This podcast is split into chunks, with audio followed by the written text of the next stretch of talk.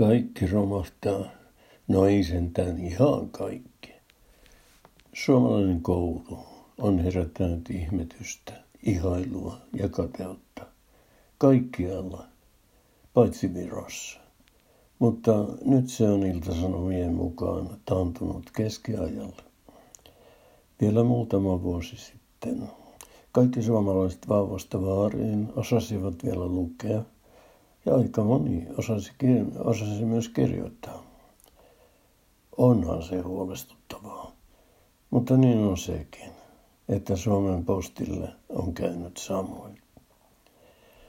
Kävin äskettäin lääkärissä. Tämä on jatkoa edelliseen, vaikkei uskoisi. Niin kävin siis lääkärissä, joka minut perinpohjin tutkittuaan totesi, että selkäni on kuvattava. Ei siksi, että se olisi erityisen kaunis, vaan siksi, että se on kipeä.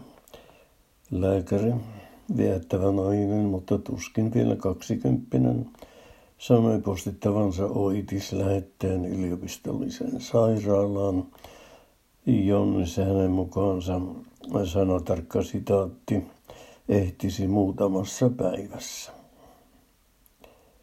Ajomatkaa lääkärin toimipisteestä kyseiseen sairaalan kestää korkeintaan 10 minuuttia ja jalkamieskin taittaa, taittaa sen matkan vähintään puolessa tunnissa.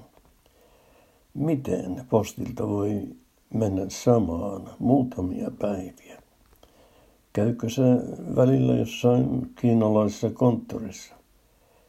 Ei edes keskiajalla olisi Mokoman matkaan mennyt muutamia päiviä, vaikka postinkantaja olisi kulkenut etanan vauhtia, käynyt matkan varrella ollut tuvassa juomassa päänsä täyteen ja harjoittanut lihallisia himojaan muutamassa majatalossa.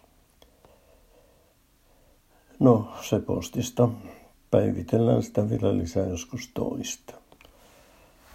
Joskus kaukaisessa tulevaisuudessa saan ehkä kutsukirjeen selkäröntgenin ja hyvällä onnella löytyy jotain apua selkäkipuun ja jalkavaivoihin, mikä tarkoittaisi, että voisin asua mahdollisimman pitkään kotona.